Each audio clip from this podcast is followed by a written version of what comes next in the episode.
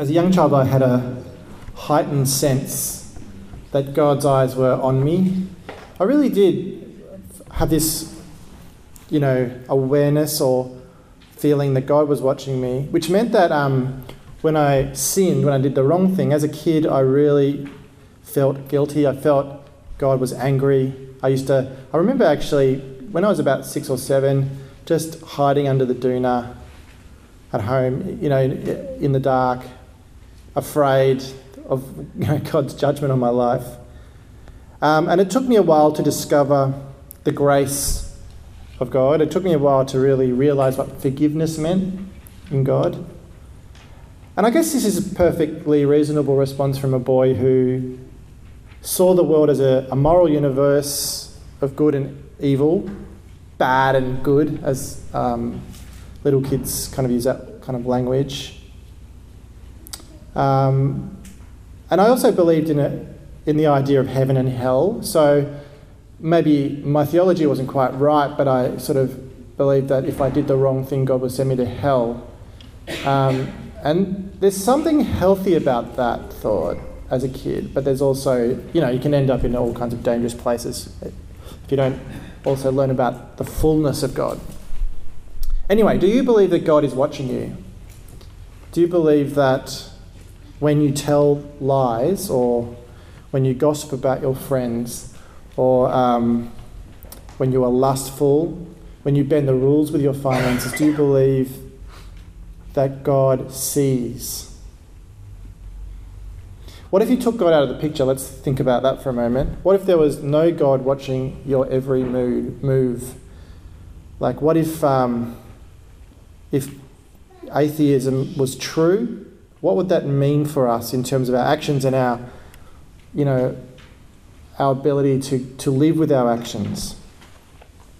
Um, I love thinking about this, and I love it when um, movies and books deal with these kind of issues. And there's a film that I, I, I actually showed once at St Hilary's as a um, you know conversation topic, and people came and we talked about it. And the film was called is called Crimes and Misdemeanors, and it actually explores these themes of is there a God watching us? Is there any consequences for our moral actions? It's a film by Woody Allen. And uh, he is a deeply flawed human being, as we know, but he actually says a lot of interesting things about God and about faith and the human condition. And in this film, he, he basically bases the film on Dostoevsky's Crime and Punishment, um, uh, which explores these themes of morality. Is there a God? Is anyone watching? Are there any consequences? And there are these two characters in the film that, that represent two different atheist positions. Um, one, one atheist position is, is played by this ophthalmologist character, um, who's kind of the, the, he's the main character in the film. And um, he, he uh, believes the universe has no moral centre and that all we have to do is work it out for ourselves. And the other leading character, played by Woody Allen, um, believes the universe does have a moral code even though there is no God. Anyway, I want to focus on the ophthalmologist because it's his kind of thinking that I, I want us to think about for the moment. He was a su- successful ophthalmologist. Um, and he was highly respected in his community. And I think it's no coincidence that he's an ophthalmologist, which is about the eyes, you know, and watching, God watching. Anyway, he goes on this business trip in the movie and he meets his air hostess. Um, and he likes the look of her and they have an affair. And this man, you know, he's got a family and his kids and he's highly respected by his colleagues. Anyway, he has this affair. And it turns out um, she, was, she was fairly unstable, this woman, and uh, she obsesses over him and then tries to get him to convince her to leave his wife and and he probably tells I think he tells her that he's going to but never does and then she becomes enraged and threatens to ruin his career and expose him to everyone. So the ophthalmologist talks to his brother whose brother's a bit of a you know underworld gangster type and and they arrange um, a hitman to come and knock her off. And so the woman is killed. And after she's bumped off, the ophthalmologist, he's free from the burden of this crazy woman who's going to expose him as a moral failure. And uh, he can go on living his life. And after a while of time of guilt, he sort of forces all these thoughts of guilt down and then he, he starts to cope with this reality of life. Now, at the end of the film, to cut a long story short, at the end of the film, there's a famous scene where the two characters who so far have not met until the last five minutes of the film, they meet these, with these two different positions on atheism and they have a discussion.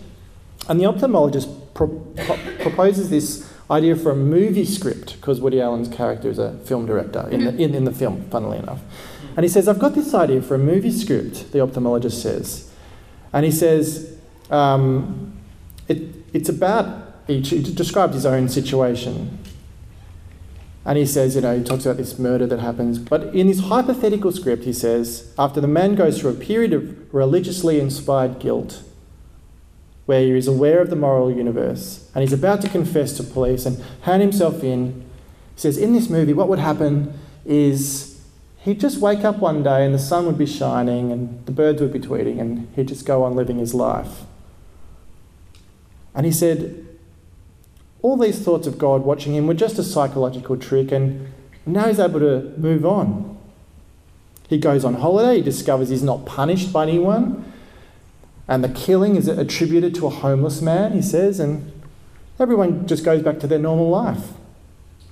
And he explains his thinking to the Woody Allen character, and he says, People carry sins around, but he's able to, but he's able to live with that, this character. This is reality, he says. In reality, we rationalize, we deny, or we couldn't go on living. Now, this worldview that's presented here is called existential atheism, and in it, there is no God, and um, the, you know, you can debate about where morality comes from in existentialism, but you could argue that you, you create your own framework for morality, and if you're able to cope, you know, with your decisions, with, with your actions, then that's good for you. That's that's in existential atheism. You could theoretically murder someone, and if you can handle it psychologically and get on with your life, well done. So, this, this kind of universe is quite bleak, and it's the exact opposite of the Christian worldview. It leaves us in an amoral universe where, where there are no consequences for actions. Maybe perhaps there's a, it's a universe without God, but where morality is part of the natural order. Either way, it's up for you to decide where morality comes from. There's no God of justice behind any of this. Justice in this kind of world comes from your own conscience, or perhaps from society, perhaps. But this is not the Christian view of the universe. Or is it? You see, the, the strange thing is, um, while I started off aware of God's eye on me as a young Christian boy, as I got older, I started to realize, like the ophthalmologist in Crimes and Misdemeanors, that when I sinned, if no one caught me, then I could just, you know, oh, well, I'll forget about it in a few days. Um, I could pretend it never happened. And there'd be no obvious consequence. What people didn't know didn't hurt them. And I grew a certain amount of resistance to the feeling of deep guilt. I developed a series of excuses like I'm not as bad as other people or I'm just human. I was able to exist in parallel universes, one where God is watching me, the other one where God is not watching me. And this is what you call Christian atheism. I suspect we have a lot of Christian atheists around. You believe in God at one level, you, you, in your head, you say you're a Christian, and you probably believe you're a Christian, and you do believe in Jesus, but your actions do not reveal it. That's Christian atheism. You are a believer and a non believer at the same time. How can this be possible? Well, it can be possible for a human being to be two things at the same time. Freud discussed this phenomenon. Think about the person who's drunk too much. They know exactly how much they have drunk, right? And they tell themselves that they are not really that drunk, so they hop in the car and they drive home.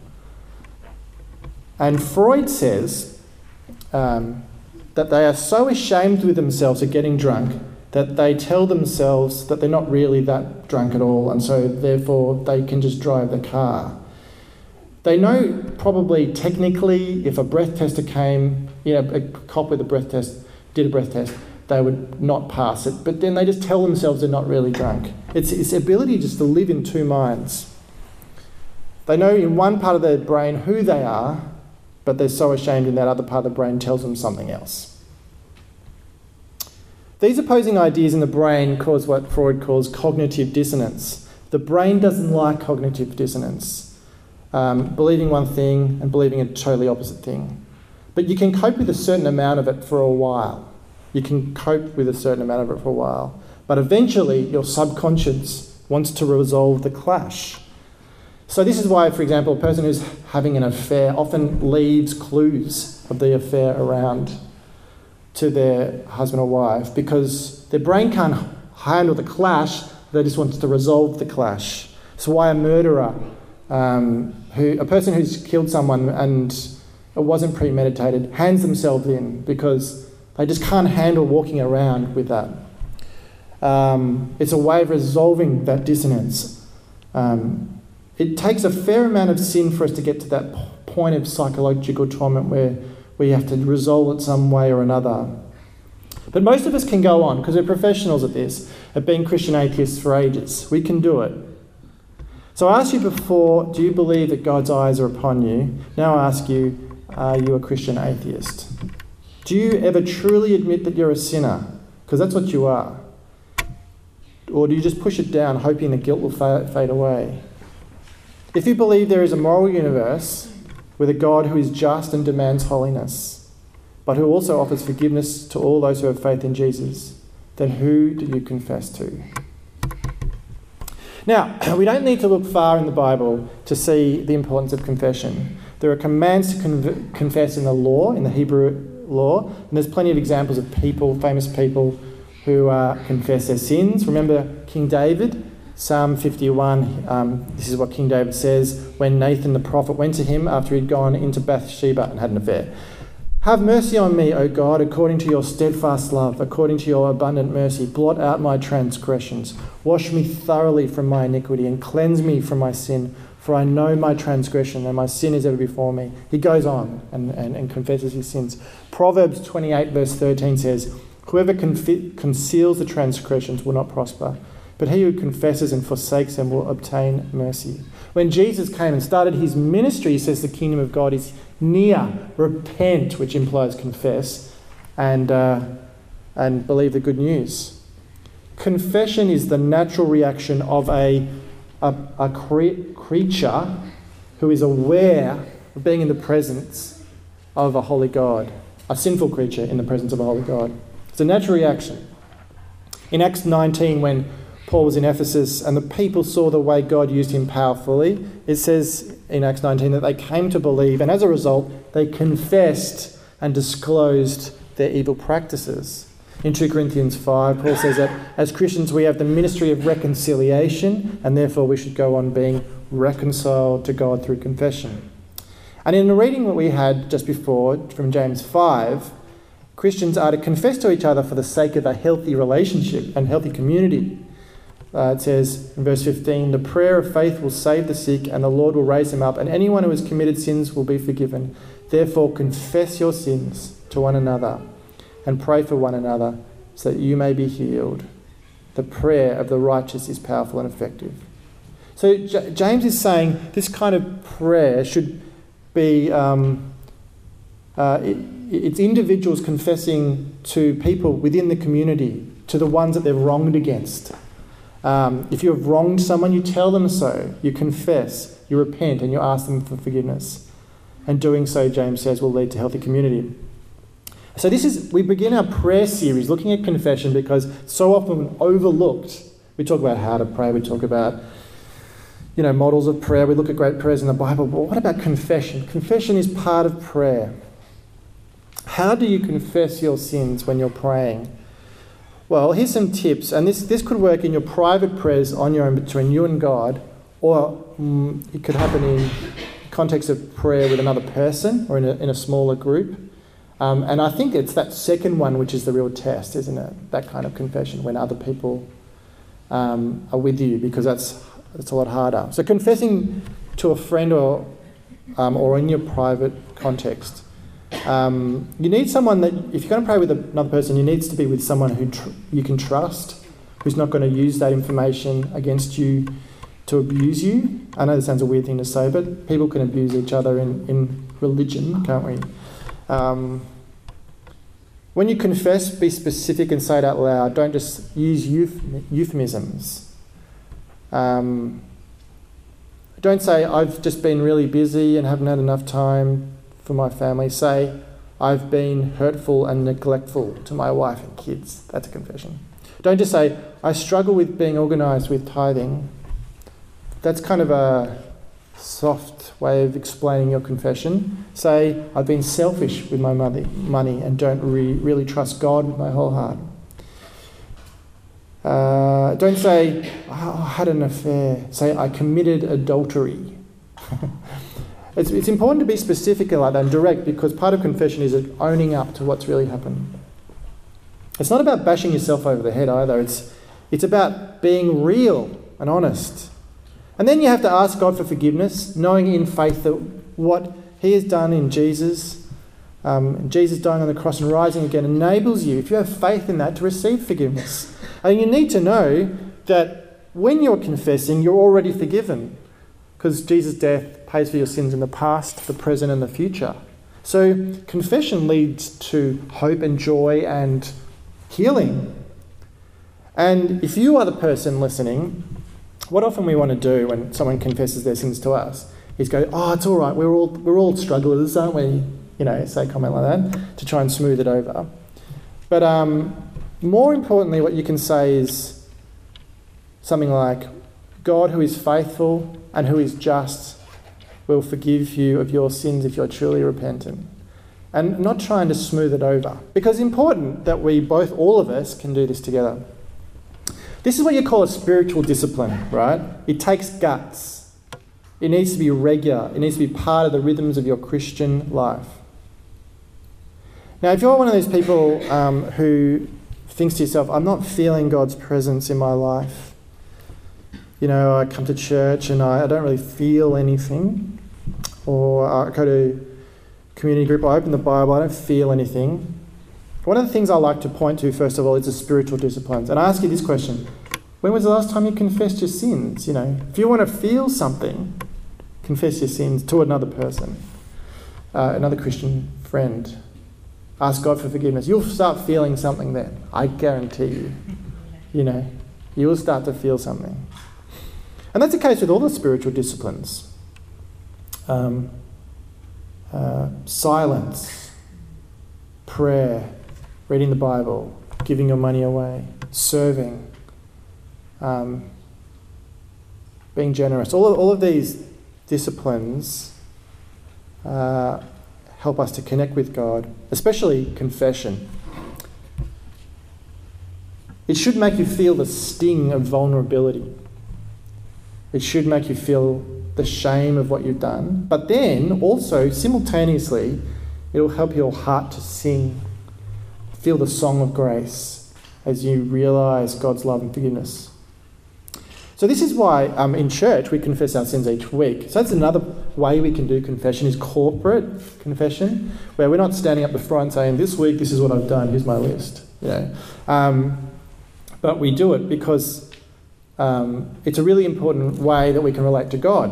In the Book of Common Prayer, which is what the Anglican prayer book's based on, the original Book of Common Prayer, Thomas Cranmer, who put it together, he was kind of the author of most of the liturgy, but also he sort of compiled it all.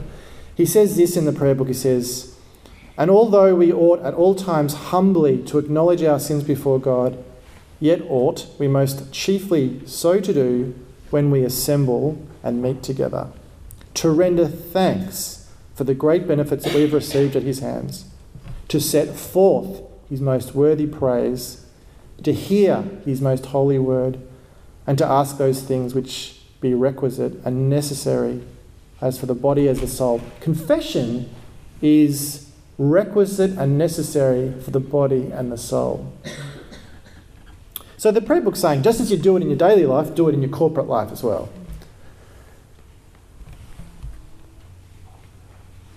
Confession should happen early in the service. We, we do it early in the service, and there's a reason for that. I want to just point to it so you know, because it's good to be in on the know of why church is the way it is.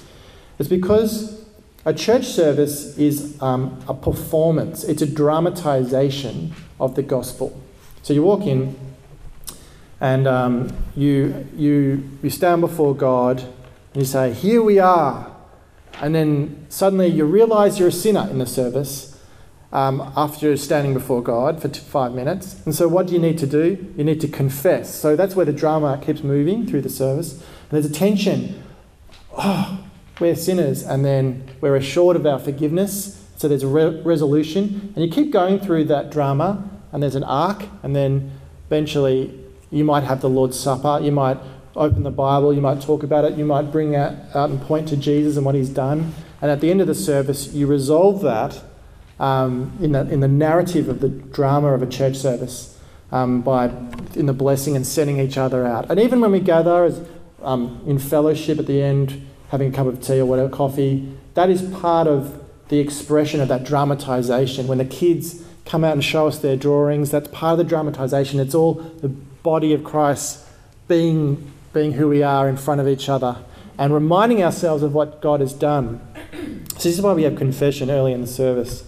Um, a, a, sense of movement and direction, a, a reminder of what, who we are before God. This is what confession achieves. It, it achieves all these amazing things. Um, it achieves forgiveness, for example. For, we can receive forgiveness. 1 John 1 9 says, If we confess our sins, he who is faithful and just will forgive us our sins and cleanse us from all unrighteousness. And as Augustine wrote, and it's on the front of the booklet, the confession of evil works is the first beginning of good works. I love that. So while Jesus' death on the cross has an ongoing effect of forgiveness for all those who believe in him, Bible still tells us to confess our sins. So forgiveness. It also helps us to know God better. Confessing our sins in prayer um, helps us to know ourselves truly. It helps us to prevent Christian atheism. 1 John 1 8 says that if we say that we are not sinners, then we deceive ourselves. There's that cognitive dissonance again. You know, it's uh, yes, I'm a Christian, but I'm not a sinner. Oh, hang on, yes, I am a sinner. You know, but confession resolves that. Be true to yourself. Three, humility.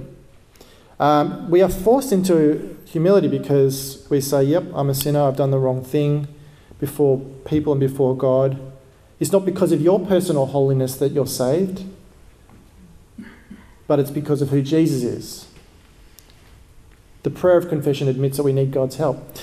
It's also good catharsis. So, you know, when you experience uh, the shame of sin, then confession brings about a good feeling. It's a, it's a multiple, it's a multiple feelings, but ultimately it's a good feeling. Matthew 11, 28, Jesus says, Come to me, all of you are burdened, I'll give you rest. Confession is one way you can enter into the rest of God. Fifthly, it's about knowing Jesus. Our knowledge of Jesus will be so much stronger. When St. Augustine, as a young man, was a sex addict and he was tormented, he found Christ, he confessed his sins, he experienced forgiveness, and he also discovered the supernatural power of God's grace. It was Augustine who said, Grace alone conquers sin. And he became the, one of the most important theologians and bishops in church history um, because of his awareness of his own sinfulness, the need to confess, and God's grace. Knowing Jesus is great. And lastly, mature discipleship. So there's six things. When we confess our sins in worship, it makes us walk as disciples so much more deeply and profoundly. We're not just skating across the surface of the experiential 21st century pop Christianity. This is right deep, proper Christianity. So, in conclusion, Mark 4 22, Jesus says this For whatever is hidden is meant to be disclosed, and whatever is concealed is meant to be brought out in the open. Don't go on holding on to your sin. Let it go. It's all going to be revealed in the end anyway. Hand your sins over to Jesus. Don't walk around with that burden on your back. Jesus wants to carry it for you. He is the King of forgiveness, He is the Lord of the grace.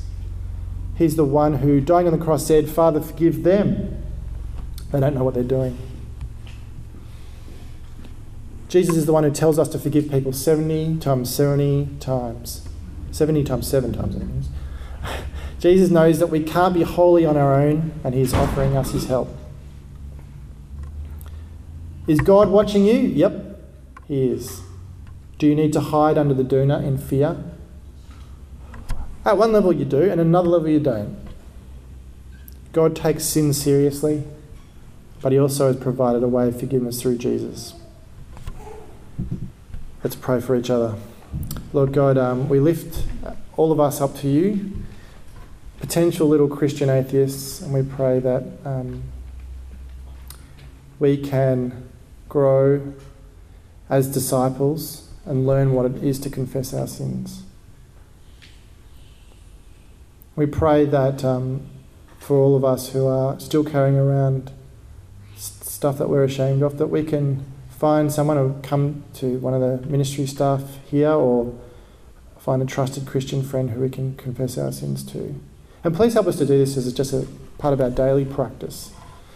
Um, please help us to grow in our spiritual disciplines. Amen.